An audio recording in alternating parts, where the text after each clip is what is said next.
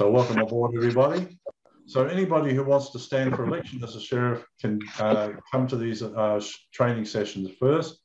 And then when you get to know a little bit about what you have to do as a sheriff, then you can stand for election in your assembly. Now, tonight I want to talk, first of all, about the history of being a sheriff in the American Revolution, that is the revolution against the Brits. So, you know, history teaches us that the revolution started with a shot on that was heard around the world. That's not true. When British regulars fired upon a small group of hastily assembled patriots on Lexington Green, they were attempting to regain control of a country or a colony they had already lost. The real revolution, the transfer of political authority to the American patriots, occurred the previous summer when thousands upon thousands of farmers and artisans seized power from every Crown-appointed official in Massachusetts outside of Boston. Starting in August 1774, each time a court was slated to meet under British authority in some Massachusetts town, great numbers of angry citizens made sure that it did not. At Great Barrington, 1,500 patriots filled the courthouse to prevent the judges from entering. At Worcester, judges were made to read their recantations 30 times over, hats in hand, as they passed through 4,622 militiamen lined up along Main Street. So they took these magistrates and they made them recant. That is, they made them repent their transgressions against the people. So too at Springfield, where in a sandy place, exposed to the sun, once important officials sweated under the burden of their heavy black suits.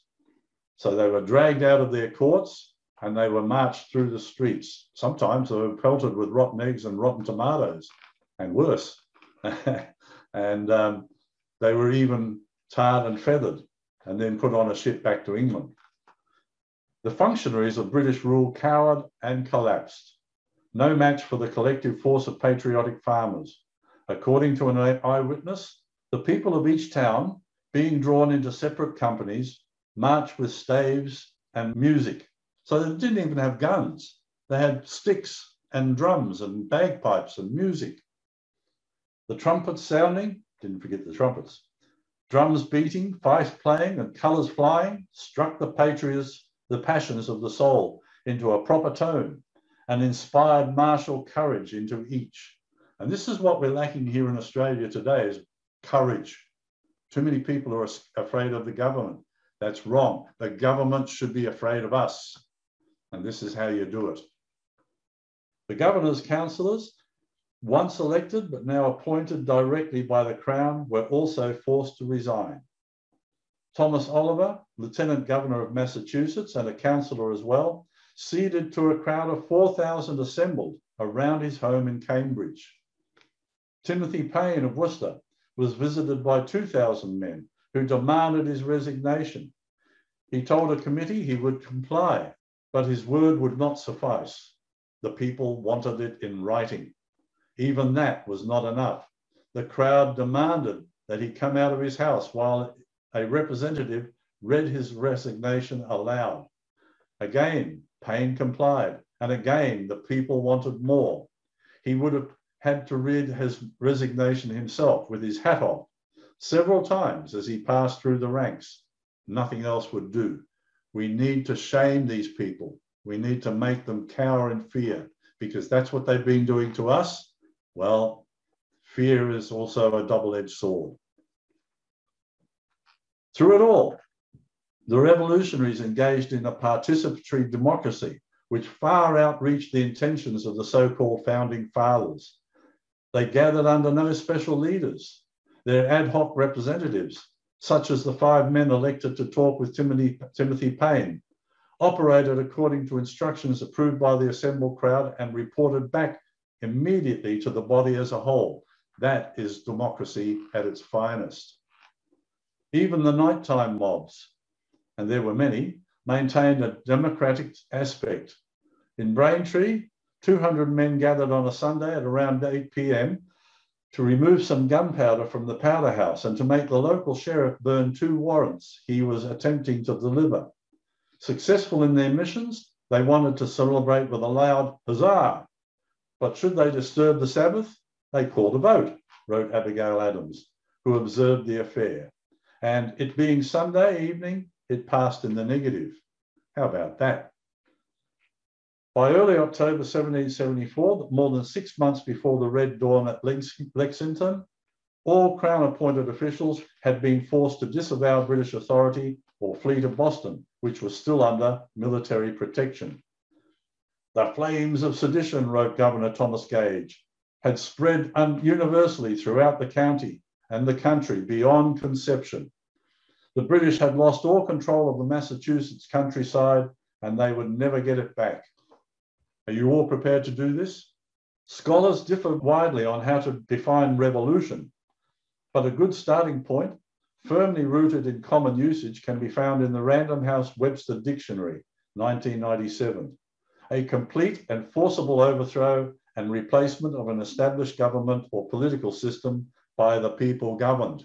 Where do we get the authority to do this?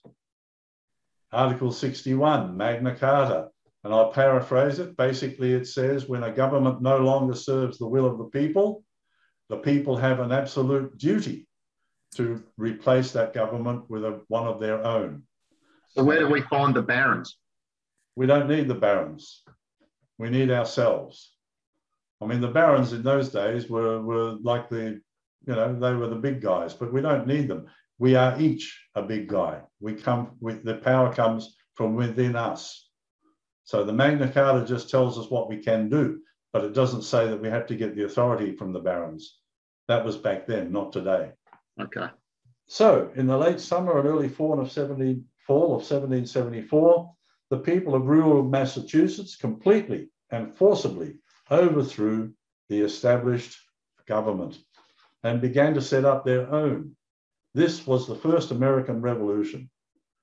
While a group of renowned lawyers, merchants, and slave-owning planters were meeting at a Continental Congress in Philadelphia to consider whether or not they should challenge British rule, the plain farmers and artisans of Massachusetts, guarding their liberties jealously and voting at every turn, wrested control from the most powerful empire on earth. Yeah, Mike, I had a question about that. Just the way the government's currently acting at the moment, what's to stop them from twisting their laws into that we are, you know, a terrorist outfit, I guess, trying to gain political control of the country? And do we just fall back on we're going all through common law, essentially, and it's our right to do so, and then they can't breach that because it's the law of the land? Look, you've got to understand there are 2 systems of government in this land at the moment. We have their system, which is completely unlawful. And the other day, I believe it was admitted in court that Whitlam had no right to put his seal. In fact, I've got an article I'll be publishing on CIR now tomorrow. Whitlam had no authority to change the seal from the Crown seal and create the fake Australian seal, which is the kangaroo and emu. So they have no authority, and they can make any claims they want, but they are the terrorists against we the people. They're the terrorists, not us. And don't be afraid of them. As I said before, they need to be afraid of us because we outnumber them. We are the people. We are the supreme authority under our Constitution and the Magna Carta. All right, we've just talked about the American Revolution. I think you already know about that, but I'm now going to talk about the history of common law sheriffs and peace officers. So a key aspect of the court and the Common Law Assembly is its police arm, without which it cannot function. The tradition of common law sheriffs is an old one in the English-speaking world. Men or women appointed from the local community to detain those harming others, bring them into town or shire courts for judgment, and enforce that court's sentence. In the United States, that tradition is still alive and embodied in locally elected sheriffs who are granted considerable power within their communities. The role of the common law sheriff is 4-fold. You might want to write this down. 1, to provide security for the court 2, to deliver court summonses and orders to appear. 3, to detain and physically deliver to court those summoned who evade a court order. By law, our law, they are supposed to turn up to the court. So if they don't turn up, we can send out a posse of sheriffs to bring them forcibly. We can put them in handcuffs and bring them to the court. So this was a question Tom had with me the other night. He said, can an assembly have more than one sheriff? And I believe that we can. So this is a good answer for that. Yeah, we need as many sheriffs as possible. Yeah. Because, you know, I mean, look at the police. They never go out in less than 2, and usually groups of 3 or 4 or 10. And that's how you've got to do it, because if there's a, you know, if people resist, you need enough manpower to be able to overcome them. So the more sheriffs you can appoint, the better. So we need lots of young guys, young, fit, healthy guys and women ready to take action. And you need training, you need martial arts training so that you can subdue people safely and protect yourself. You need to be strong, fit, healthy. So these are all prerequisites for sheriffs. The sheriff does not perform these duties alone, but with deputies and other agents he appoints to assist him. Such a posse is another pejorative term that actually refers to an important traditional custom of mobilizing all the able-bodied men in a community to stop anyone who has committed a crime. The word posse comes from the Latin term pro tote posse suo, meaning to do the utmost in one's power. Now, if you don't know what all this is about, I'm going to share the screen. And this explains what are common law sheriffs and what are their duties. This video here, and I'll in a minute. Yeah, we can watch it on YouTube. Just click on there. And this tells you just how sheriffs work. What are common law sheriffs and what are their duties? All people who were the victims of a crime in Anglo-Saxon England were expected to raise their hue and cry and apprehend the criminal.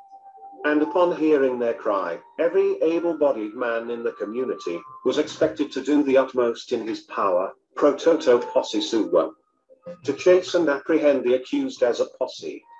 Every man was thereby personally responsible for the law and for the safety of the entire community. You, as a sheriff of the Commonwealth of Australia, are the spark that will inspire many Australians to stand up for their rights and freedoms. For centuries in the... All right, I won't play the whole thing because it is on the website and you can watch it very easily there. But that's where it is, and that explains everything. Now, this is our common law sheriff badge that we've designed. And we recommend it for all assemblies, but if an assembly wants to have a different badge, as long as they've got the sheriffs adhering to the way that sheriffs should be behaving, we've got no problem with that. This is your sheriff training manual here. You can download that and read it. That's the one that I'm reading from now. Okay. All right, let's go back here. So according to one writer, I wanted to talk about deputizing. Any sheriff can deputize any policeman. We have more authority than a policeman. Why do we have more authority? Because we get our authority from the people and from the Constitution, right? The police are corporate employees. They aren't our real police. They are just no better than security guards. So, according to one writer, all persons who were the victims of a crime in Anglo-Saxon England were expected to raise their hue and cry and apprehend the criminal. And upon the hearing their cry, every able-bodied man in the community was expected to do the utmost in his power, again that pro toto posse suo, to chase and apprehend the accused as a posse. So in the old days, sometimes the whole town would get up in arms and chase a really bad criminal. And that's the way it should be. And it should be the same way here today. We should be chasing after these criminals. If we know that some guy is dealing in crack, the whole community should get up and arrest him instead of letting him destroy the lives of our children. These people are killing our children. It's time to stop it. Same thing with pedophiles. Same thing with rapists and murderers. These are people that we need to catch. Yes, Brad. Are you going to have a problem with me selling the odd bottle of home brewed booze? No, it's not the same thing. Thank you. We won't even have a problem if you take the occasional toke. It's the people who are harming others. That's who we go after, you know. Nobody smokes marijuana or even has an occasional drink. They don't do any harm to anybody, except perhaps to themselves sometimes. So with that, that's if they break common law, like I shall not harm, I shall not disturb the peace, breach the peace, and I shall not steal. So that's like what the main things that we'll be looking for. That's correct. Yeah, yeah. Yeah. Not that someone's not wearing a mask. No, that's not a crime. It's a crime against humanity, actually, making someone wear one. I know that. Yeah. Yeah. All right. Part of the power of such a sheriff is that he can deputise anyone to assist him, including other police officers and agents of the very institutions being named and tried in commercial common law courts. This is an especially important action and tactic during the early stages of the development of our common law courts, since it uses the very strength of the system we are opposing against itself. Now, I'd like to make a suggestion here, because as sheriffs, we are also going to be court officers. And I recommend, if you can take the time to go down to your local courthouse every now and again, and just sit in the back and watch some of the cases going through.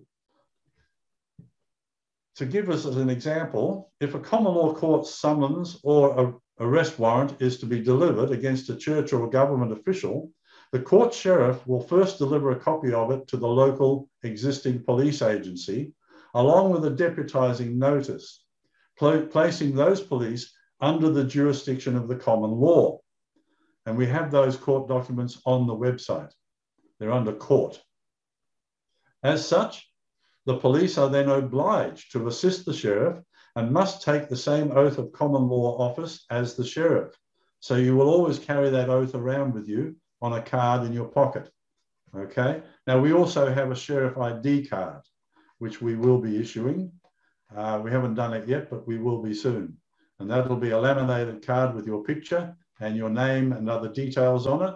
So that if anyone ever questions you, you just pull it out and say, there's my warrant. So it'll be your warrant card. Now, this is what Commonwealth Police did before Whitlam. They always had to have a warrant card on them. So once we do all this stuff, like take over the power of like the government, the police are still going to exist, you believe? Temporarily, unless it's up to the people to decide. Once we start establishing these assemblies, which will then become common law governments, local governments, it will be up to the police in each region, the assembly people in each region to decide what to do. And what I'm recommending is that the assembly invite the police to take the sheriff's oath and become sheriffs. Because let's face it, they do have the facilities and they do have everything that we need. They're just on the other side. We need to bring them in as common law sheriffs. And then we just move into their offices and we continue on as normal, but not exactly the same behaviour as the police. We're not enforcers. What are we? Peacekeepers. Peacekeepers, exactly. Just one more thing. It's a bit different to anything you've been talking about. I just wanted to talk about it. What is your solution to all the 5G towers around? Well, again, we don't have that power to do anything about it right now, but it'll be up to each assembly to decide whether they want them or not. Okay. Yeah. Everything will be according to the people's will. So don't ask me what my decision is. I know what I'd like, but it's got to be the people. So we, at the assemblies, we ask what the people would like for us to do, and then we do it. Exactly. Yeah, cool. Thank you. If those issued such a notice deny or dispute it or refuse to take the oath, they are then ordered to stand down from their position and to not interfere with the sheriff in his duty. So if a policeman refuses to take the oath and act as a deputy, they must stand down. They cannot continue to impede us. We can actually arrest the police then for impeding the course of justice. If they agree with the notice, either directly or through their silence or non-interference, such police agencies are tacitly abiding by the common law action, and the normal protection around criminals in high office is suddenly nullified. We're already starting to see this. A lot of policemen now are jacking up and saying, we're not going to get the jab. And in fact, we're not going to enforce COVID. The government can't do anything. So this is what happens. This is already working in Canada. Kevin Annette is telling me a lot of the police over there now are coming over to common law, and they are refusing to enforce for the government. And that's what's starting to happen here too. How many police have already turned? More will come. And that's what we need. We want them on our side. And once that happens, the government has no enforcers. What can they do? We just arrest them. Just go put them in all them concentration camps. Ah, good point. So such a remarkable encounter is, in effect, an enormous tug of war between two contending legal systems, a battle of wills played out in full public view as an enormous teaching moment. So once people start seeing us doing this, it's going to be a game changer. Our aim is to create and encourage such a creative confrontation and moral conflict at every level of official society. So in other words, they're going to be torn. Who do I serve? Which master do I serve? And eventually, a lot of the police will see, I better serve the people, not my masters. Even if the masters pay them, it's the people with the power. This is the bigger and crucial point of that particular confrontation between court sheriffs and civil law policemen, which must always be visible and televised to the world as it occurs, that it is a chance for the people to learn directly that those policemen and soldiers who provide the muscle for the system are not exempt from the authority of common law and must ultimately make a choice concerning who and what they serve. The moral and propaganda value of publicly posing such a question is inestimable.